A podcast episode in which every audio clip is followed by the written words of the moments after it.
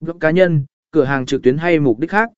Khi đã rõ mục tiêu, bạn có thể lên kế hoạch cho nội dung, bao gồm văn bản, hình ảnh và video phù hợp với mục tiêu và đối tượng mục tiêu của bạn. M bước 2, chọn tên miền và hồ tỉnh tên miền là địa chỉ trang web của bạn trên Internet, và hồ tỉnh là không gian lưu trữ trang web.